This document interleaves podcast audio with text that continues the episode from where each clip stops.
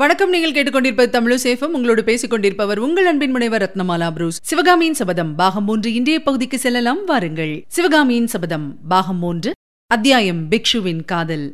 சிவகாமியின் சபதம்.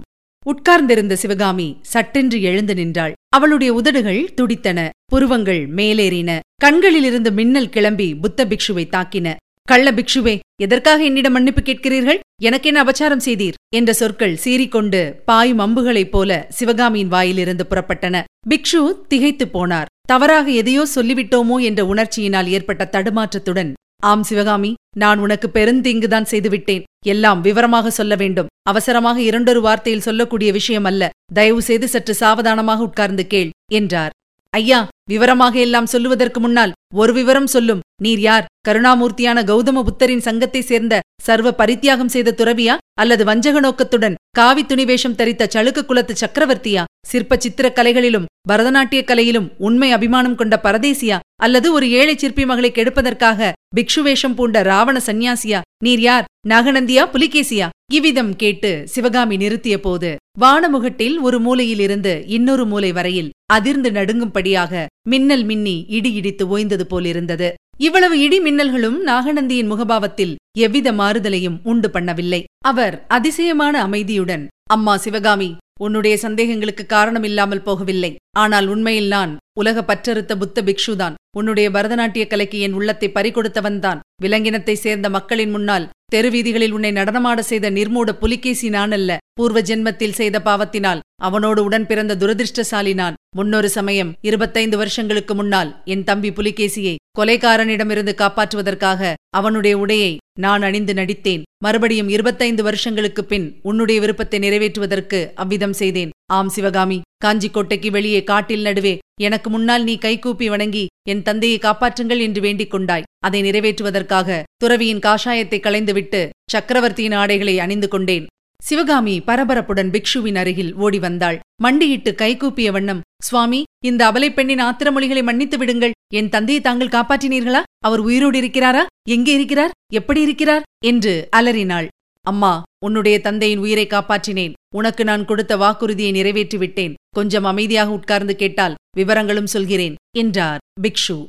சிவகாமி உட்கார்ந்தாள். புலிகேசியைப் போல் வேஷம் தரித்துச் சென்று கையும் காலும் வெட்டப்படுவதற்கிருந்த ஆயனரை காப்பாற்றியதையும் ஆனால் அவர் தவறி மலை மீதிருந்து கீழே விழுந்ததையும் அதனால் கால் முறிந்ததையும் உணர்விழந்த நிலையில் அரண்ய வீட்டுக்கு கொண்டு போய் அங்கு அவருக்கு உணர்வு வந்த பிறகு விடைபெற்று வந்ததையும் புத்தபிக்ஷு சொல்லி வந்தபோது சிவகாமிக்கு அவரிடம் எல்லையற்ற நன்றி உணர்ச்சி உண்டாயிற்று. தான் அவரை குறித்து சந்தேகித்ததெல்லாம் எவ்வளவு தவறு என்று அடிக்கடி நினைத்து பச்சாதாபப்பட்டாள். நீர் ததும்பிய கண்களினால் பிக்ஷுவை பார்த்து சொன்னாள் சுவாமி என் அருமை தந்தையை கொடிய தண்டனையிலிருந்து மீட்டு அவருடைய உயிரையும் காப்பாற்றிய தங்களுக்கு என் ஆயுள் உள்ளவரையில் நன்றி கடன் பட்டிருக்கிறேன். அப்படி இருக்கும்போது தாங்கள் இங்கு வந்ததும் என்னிடம் மன்னிப்பு கேட்டீர்களே. அது ஏன்? தங்களை அநியாயமாக சந்தேகித்ததற்காக நானல்லவா தங்களிடம் மன்னிப்பு கேட்க வேண்டும்? சளுக்க சக்கரவர்த்தியும் தாங்களும் ஒருவரேதான் என்று தவறாக எண்ணியதனால் தங்களைப் பற்றி அநியாயமாக சந்தேகப்பட்டேன். என்னை இந்த வாத்தாப்பிக்கு அழைத்து வந்தவரும் நார்ச்சந்தியில் என்னை நடனமாட செய்தவரும் தாங்கள்தான் என்று எண்ணி கோபம் கொண்டிருந்தேன். சுவாமி என்னை மன்னித்து விடுங்கள் என்று சிவகாமி கூறியபோது அவளுடைய கண்களில் நீர் தாரை தாரையாக பெருகியது.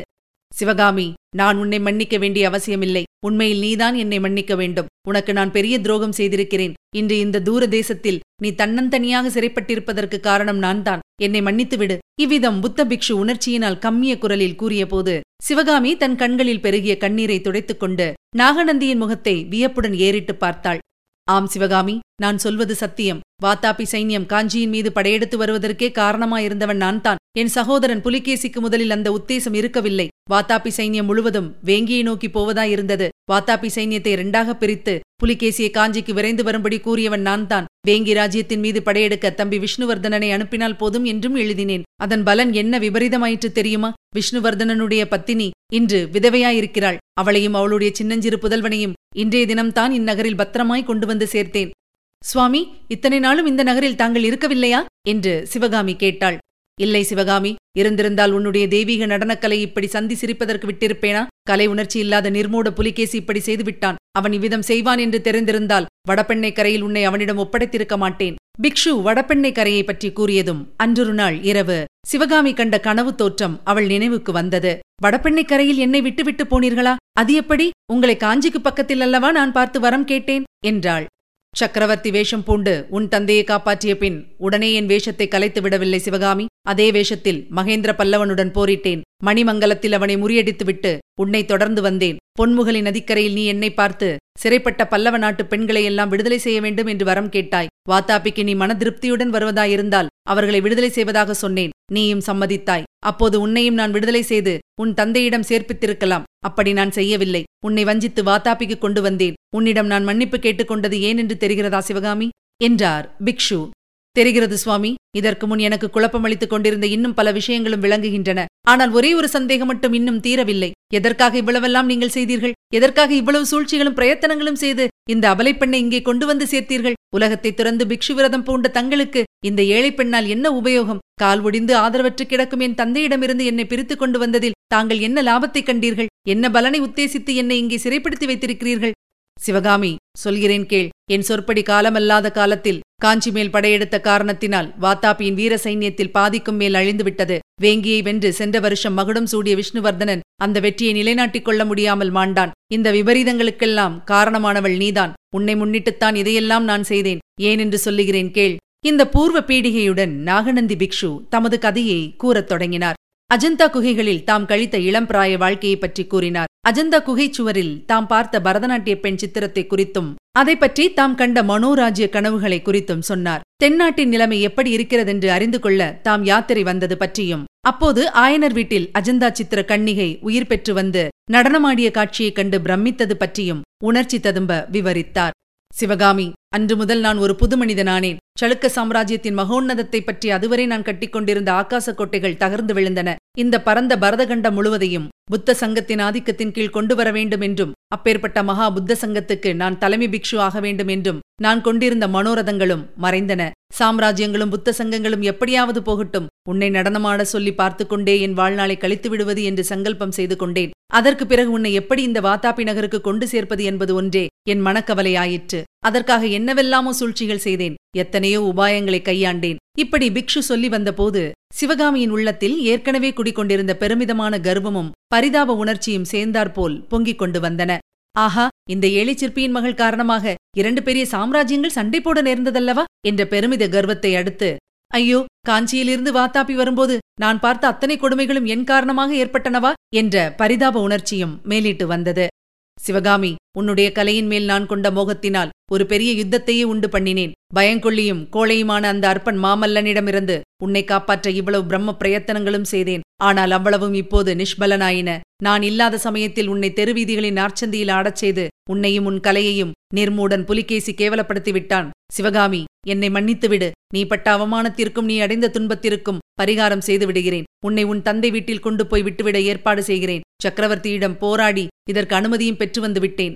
இதை கேட்டதும் சிவகாமி நியாயமாக துள்ளி குதித்து குதூகலமடைந்திருக்க வேண்டுமல்லவா? விதிவசத்தினாலோ அல்லது விசித்திர கோணல்கள் நிறைந்த பெண் மனோபாவத்தினாலோ சிவகாமி அவ்வித மகிழ்ச்சி அடையவில்லை மௌனமாக சிந்தனையில் ஆழ்ந்திருந்தாள். சிவகாமி ஏன் பேசாமல் இருக்கிறாய்? எப்போது புறப்படலாம் சொல். உன்னை பல்லக்கில் ஏற்றி தக்க பாதுகாப்புடன் அனுப்பி வைக்கிறேன். பொன்முகலி ஆறு வரையில் உன்னை கொண்டு போய் விட்டுவிட்டு அவர்கள் திரும்புவார்கள் என்று புத்த பிக்ஷு கூறி வந்தபோது அதுகாரும் உட்கார்ந்து பேசிக் கொண்டிருந்த சிவகாமி சட்டென்று எழுந்து நின்று ஆவேசம் ததும்பிய குரலில் பின்வரும் பயங்கர மொழிகளை கூறினாள். அடிகளே கேளுங்கள். இந்த வாதாபி நகரத்தை விட்டு நான் எப்போது கிளம்புவேன் தெரியுமா? பயங்கொள்ளி என்று நீங்கள் அவதூறு சொல்லிய வீர மாமல்லர் ஒரு நாள் இந்நகர் மீது படையெடுத்து வருவார். நரிக்கூட்டத்தின் மீது பாயும் சிங்கத்தைப் போல சளுக்க சைன்யத்தை சின்னா பின்னம் செய்வார். நார்ச்சந்தி மூலைகளில் என்னை நடனமாட செய்த பாதக புலிகேசியை யமனுலகத்துக்கு அனுப்புவார். தமிழகத்து ஸ்திரீ புருஷர்களை கையை கட்டி ஊர்வலம் விட்ட வீதிகளில் இரத்த ஆறு ஓடும். அவர்களை நிறுத்தி சாட்டையால் அடித்த நார்ச்சந்திகளில் வாத்தாபி மக்களின் பிரேதங்கள் நாதியற்று கிடக்கும். இந்த சளுக்கர் தலைநகரின் மாட மாளிகை கூட கோபுரங்கள் எரிந்து சாம்பலாகும். இந்த நகரம் சுடுகாடாகும். அந்த காட்சியை என் கண்ணால் பார்த்துவிட்ட பிறகுதான் இந்த ஊரை விட்டு கிளம்புவேன். சளுக்க பதர்களை வென்று வெற்றி மாலை சூடிய மாமல்லர் என் கரத்தை பிடித்து அழைத்துக் கொண்டு போவதற்கு வருவார். அப்போதுதான் புறப்படுவேன். நீர் அனுப்பி போக மாட்டேன். பல்லக்கில் ஏற்றி அனுப்பினாலும் போக மாட்டேன் யானை மீது வைத்து அனுப்பினாலும் போக மாட்டேன். இந்த பயங்கரமான சபதத்தை கேட்ட நாகநந்தியின் முகத்திலே புன்னகை தோன்றியது. தம்முடைய சூழ்ச்சி மீண்டும் பலித்துவிட்டது என்று எண்ணி அந்த பொல்லாத பிக்ஷு உள்ளுக்குள் உவகையடைந்தார் போலும். இனி கேட்கலாம் அடுத்த பகுதி ஜெயஸ்தம்பம். வாத்தாபி நகருக்கு இரண்டு காத தூரம் கிழக்கே ஒரு குன்று இருந்தது. சுற்றிலும் காடு அடர்ந்த அந்த குன்றின் ஒரு பக்கத்துக்கு சரிவில் அடுத்தடுத்து குடைந்த குகைகள் இரண்டு இருந்தன. இரண்டு குகைகளும் குடையும் வேலை பூர்த்தியாகாமல் அரைக்குறையாக விடப்பட்டிருந்தன. பௌத்தர்களோ சமணர்களோ அந்த குகைகளை குடைய ஆரம்பித்திருக்க வேண்டும். அப்புறம் எந்த காரணத்தினாலோ வேலையை நடுவில் நிறுத்திவிட்டு போயிருக்க வேண்டும். குகைகளில் ஒன்றுக்குள்ளே இருந்து சலசலவென்று சத்தத்துடன் ஒரு சிற்றருவி வெளியே வந்து கொண்டிருந்தது. குகையின் வெளியில் அந்த அருவி அங்குமிங்கும் தவழ்ந்து விளையாடி முத்து நீர்த்துளிகளை வாரி இறைத்துவிட்டு கீழ்நோக்கிச் சென்று அடர்ந்த விருட்சங்களின் நிழலில் மறைந்தது. இவ்வளவு அழகான இயற்கை காட்சியின் ரம்யத்தை கெடுத்து அருவருப்பை உண்டு பண்ணக்கூடிய பொருட்கள் சில அருவியின் இருபுறத்து பாறைகளிலும் விருட்சங்களின் அடியிலும் காணப்பட்டன. அவை மனிதர்களின் மண்டை ஓடுகள் மாட்டுக்கொம்புகள் முதலிய காபாலிகர் கூட்டத்தின் சின்னங்களாகும். பாறைகள் சிலவற்றில் இரத்தக்கரை படிந்ததிலிருந்து அந்த பாறைகள் சமீபத்தில் பலிபீடங்களாக உபயோகப்பட்டிருக்கின்றன என்பது தெரிய வந்தது மாலை நேரத்து மஞ்சள் வெயிலினால் பச்சை மரங்களும் பசும்பொன் நிறம் பெற்று திகழ்ந்த நேரத்தில் மேற்கூறிய குகைகளுக்கு சற்று தூரத்தில் இருந்த ஒரு மொட்டைப்பாறையிலே நாலு பேர் உட்கார்ந்திருந்தார்கள். தொலைதூரம் பிரயாணம் செய்திருந்த காரணத்தினால் அவர்கள் பெரிதும் களைப்படைந்திருந்தார்கள். ஆடைகள் அழுக்கடைந்திருந்தன. தலையில் ரோமம் சடை விழுந்திருந்தது. முகவாய்க்கட்டையில் ரோமம் அடர்ந்திருந்தது. அவர்களுடைய இளம் பிராயத்துக்கு பொருந்தாத சுருக்கங்கள் முகத்தில் காணப்பட்டன. கண்கள் குழி விழுந்து போயிருந்தன. ஆயினும் அந்த கண்களிலே ஒரு அசாதாரண ஒளி இணையில்லா மனோதைரியத்தையும் எடுத்த காரியத்தை நிறைவேற்றும் உறுதியையும் காட்டும் ஜீவசக்தி பிரகாசித்தது. குன்றின் உச்சியில் ஒரு மனிதன் நின்று நாலாபுறமும் உற்று நோக்கிக் கொண்டிருந்தான். கீழே மொட்டைப்பாறையில் உட்கார்ந்திருந்தவர்கள் அடிக்கடி அவனை அண்ணாந்து நோக்கிக் கொண்டிருந்தார்கள். திடீரென்று மேலே நின்ற மனிதன் குதூகலம் நிறைந்த குரலில் அதோ என்றான். அந்த குரலிலிருந்து அவன் நமது பழைய நண்பன் குண்டோதரன் என்பதை அறிந்து கொள்கிறோம். அதோ என்ற சத்தத்தை கேட்டதும் மொட்டைப்பாறையில் உட்கார்ந்திருந்த நால்வரின் முகங்களும் மலர்கின்றன. அவன் சுட்டிக்காட்டிய திக்கே அவர்கள் ஆவலுடன் உற்று பார்க்கிறார்கள். மரங்கள் அடர்ந்த காட்டுக்குள்ளே இருந்து ஒருவன் வருகிறான். அவன் வேறு யாருமில்லை. பல்லவ நாட்டு ஒற்றர் தலைவன் சத்ருக்னன் தான். மற்றவர்களைப் போலன்றி சத்ருக்னன் நன்றாக ஷவரம் செய்து கொண்டு சுத்தமான முகத்துடன் விளங்குகிறான். அதிலிருந்தே அவன் நகரத்துக்கு போய் வருகிறான் என்று அறிந்து கொள்ளலாம். தோளிலே துணிப்பை தொங்க வந்த சத்ருக்னனை ஐந்து பேரும் சூழ்ந்து கொண்டார்கள். சத்ருக்னா காயா பழமா? சீக்கிரம் சொல் என்றார்கள். பழம்தான் என்று சொல்லிக்கொண்டே சத்ருக்னன் தோளில் தொங்கிய பையை எடுத்து அவிழ்த்தான். அதிலிருந்த பழங்கள் கீழே விழுந்து உருண்டு ஓடின. அவற்றை பொறுக்குவதற்கு எல்லாரும் பட்ட அவசரத்திலிருந்து அவர்கள் எவ்வளவு தூரம் பசித்திருக்கிறார்கள் என்று தெரிய வந்தது. பசித்ததோ இல்லையோ? தரையில் விழுந்த பழங்களின் மேல் கவனம் செலுத்தாமல் சத்ருக்னன் என்ன சொல்லப் போகிறான் என்பதிலேயே கவனம் செலுத்திய ஒருவரும் அவர்களில் இருந்தார். அவர்தான் மாமல்லர் என்று சொல்ல வேண்டியதில்லை. சத்ருக்னா பழம் என்கிறாயே அப்படியென்றால் என்ன? சிவகாமியை பார்த்தாயா? என்று கேட்டார். ஆம் பிரபு பார்த்தேன் என்று கூறி மறுபடியும் சத்ருக்னன் மௌனம் சாதித்தான். ஏன் இப்படி பேசாமல் இருக்கிறாய்? மேலே சொல் சத்ருக்னா எங்கே பார்த்தாய்? எந்த நிலையில் பார்த்தாய்? என்று மாமல்லர் கேட்டார். பிரபு சிவகாமி அம்மையை பார்த்தேன் சௌக்கியமாக இருக்கிறார் கவலைக்கு ஒரு காரணமும் இல்லை. எங்கே பார்த்தேன் எப்படி பார்த்தேன் என்பதை விவரமாக சொல்ல வேண்டும். எல்லாரும் உட்காருங்கள் சொல்கிறேன் என்றான் சத்ருக்னன். அவ்வண்ணமே அனைவரும் பாறை மீது உட்கார்ந்தார்கள். சத்ருக்னன் சொல்லத் தொடங்கினான். நேற்று மாலை வளையல் வியாபாரியின் வேஷத்தில் வாத்தாபி நகருக்குள் பிரவேசித்தேன். கோட்டை வாசலுக்குள் பிரவேசிப்பதில் எவ்வித கஷ்டமும் இருக்கவில்லை. ஜனங்கள் தாராளமாய் நகருக்குள் வந்து கொண்டும் போய்க் கொண்டும் இருக்கிறார்கள். எந்த எதிரியின் படையெடுப்பையாவது எதிர்பார்த்தால் அல்லவா கோட்டையில் கட்டுக்காவல் வைக்கப் போகிறார்கள்? வாத்தாப்பின் வீரப்படைகள் எட்டு திசையும் சென்று திக்விஜயம் செய்து கொண்டிருக்கும் போது அச்சமயம் சேனாதிபதி பரஞ்சோதி குறுக்கிட்டு என்ன உளறுகிறாய் சத்ருக்னா? திக் விஜயமாவது மண்ணாங்கட்டியாவது. தென்னாட்டுக்கு சென்ற வாதாபி படைகள் தோற்று திரும்பி ஓடி வந்திருக்கின்றன. வேங்கிக்கு போன சளுக்க சைன்யத்தின் பாடும் ஆபத்துதான் என்று தெரிகிறது. அப்படி இருக்க படைகளின் திக் விஜயமாவது என்றார்.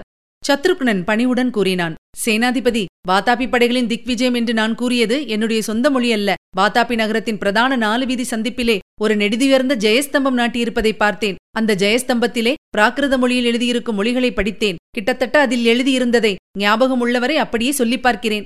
மகாராஜாதிராஜ ராஜமார்த்தாண்ட ரணதுங்க சூர சளுக்க குலத்திலக சப்தலோக தேவேந்திர புலிகேசி சக்கரவர்த்தி தென் திசையை நோக்கி விஜயம் செய்ய புறப்பட்டு சென்று மகேந்திர பல்லவனை வடபெண்ணை கரையில் முறியடிக்க மகேந்திரன் போரில் புறமுதுகிட்டு ஓடி காஞ்சி கோட்டைகள் பதுங்கிக் கொள்ள புலிகேசி சக்கரவர்த்தி மேலும் தெற்கு நோக்கி திக்விஜயம் கிளம்பி காவேரி நதிக்கு யானைப்பாலம் அமைத்து கடந்து அங்கே சக்கரவர்த்தியிடம் அடைக்கலம் புகுவதற்கு காத்திருந்த சேரச்சோழ களப்பாள பாண்டிய மன்னர்களின் சிரங்களில் தம் திருப்பாத கமலங்களை வைத்து அருள் புரிந்து திரும்பும் காலையில் காஞ்சிக்கோட்டையை பலங்கொண்டு தாக்க மகேந்திர பல்லவன் சரணாகதியடைந்து காப்பாற்ற வேண்டும் என்று காலில் விழுந்து கெஞ்ச அவ்விதமே மகேந்திரனுக்கு அருள் புரிந்து அவனுடைய உபச்சாரங்களையும் காணிக்கைப் பொருட்களையும் ஏற்றுக்கொண்டு தென்னாட்டின் திக் விஜயத்தை பூர்த்தி செய்து ஜெயபேரிகை முழக்கி வெற்றிச்சங்கு ஊதி வாத்தாபி நகரத்துக்கு திரும்பி வந்தது சாலிவாகன சகாப்தம் நாளது ஆண்டு திங்கள் தேதி கடல் சூழ்ந்த நிலவுலகம் உள்ளவரையில் இந்த வாத்தாபி நகரும் இந்த திக்விஜய ஜெயஸ்தம்பமும் சளுக்க சக்கரவர்த்தி குலமும் என்றென்றைக்கும் நின்று நீடித்துப் பெருகி தழைத்து விளங்குவதாக இவ்விதம் சத்ருக்னன் கூறி வந்ததை கேட்டுக் கொண்டிருந்தவர்கள்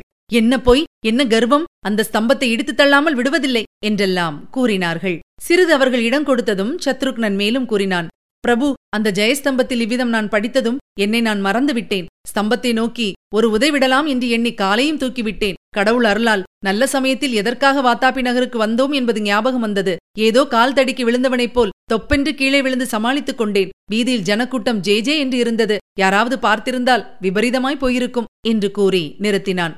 சத்ருக்னா வாத்தாப்பிக்கு வந்த காரியம் உனக்கு நினைவில் இருந்தது பற்றி சந்தோஷம். ஆனால் அதை பற்றி இன்னமும் நீ சொல்லவில்லை என்று மாமல்லர் கோபம் தொணிக்க கூறினார். பிரபு மன்னிக்க வேண்டும். சளுக்கர்களின் பொய் சொல்லும் திறமைக்கு சிறந்த ஞாபக சின்னமான அந்த ஜெயஸ்தம்பத்தை விட்டு மேலே கிளம்பிச் சென்றேன். வாத்தாபி நகரின் மிதமிஞ்சிய ஐஸ்வர்ய போகத்துக்கும் வாத்தாபி மக்களின் படாடோப வாழ்க்கைக்கும் பல அறிகுறிகளை பார்த்து கொண்டு போனேன். இந்த பெரிய நகரத்தில் கிழக்கு மேற்கிலும் தெற்கு வடக்கிலும் குறைந்தது காத தூரமுள்ள இந்த பிரம்மாண்டமான பட்டணத்தில் சிவகாமி அம்மையை எப்படி தேடுவது யாரை விசாரிப்பது என்று சிந்தனை செய்து கொண்டே போனேன். கும்பிட போன தெய்வம் குறுக்கே வந்தது போல் அடுத்தாற்போல் வந்த நார்ச்சந்தி வீதி முனையில் அம்மையை சந்தித்தேன். என்ன நார்ச்சந்தி முனையிலா? என்று பல குரல்கள் ஏக காலத்தில் எழுந்தன.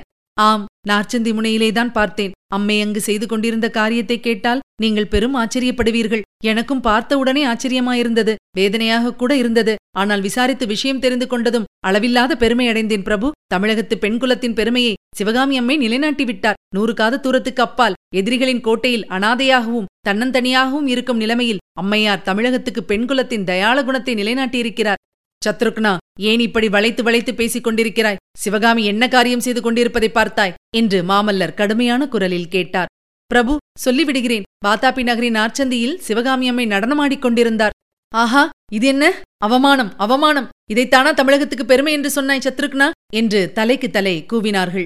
மன்னிக்க வேண்டும். கொஞ்சம் பொறுத்துக்கொண்டு மீதியையும் கேளுங்கள். சிவகாமி அம்மை ஒரு பெரும் கும்பலுக்கு மத்தியில் நின்று ஆடுவதை பார்த்ததும் எனக்கும் சொல்ல முடியாத அவமானம் உண்டாயிற்று. கோபமும் மாத்திரமும் பொங்கிக் கொண்டு வந்தன. கூட்டத்தில் வாதாபி மக்கள் கொச்சையான பாஷையில் பேசிக்கொண்ட அருவறுப்பான வார்த்தைகளை கேட்டதும் காதுகள் கொந்தளித்தன. ஓடிப்பாய்ந்து அம்மையின் முன் சென்று நிறுத்துங்கள் இந்த அவமானத்தை என்று கூற வேண்டும் என்பதாக ஆத்திரம் உண்டாயிற்று. நல்ல வேளையாக அந்த சமயத்தில் நடனமாடி அம்மைக்கு பின்னால் நின்றவர்கள் மீது என் பார்வை விழுந்தது.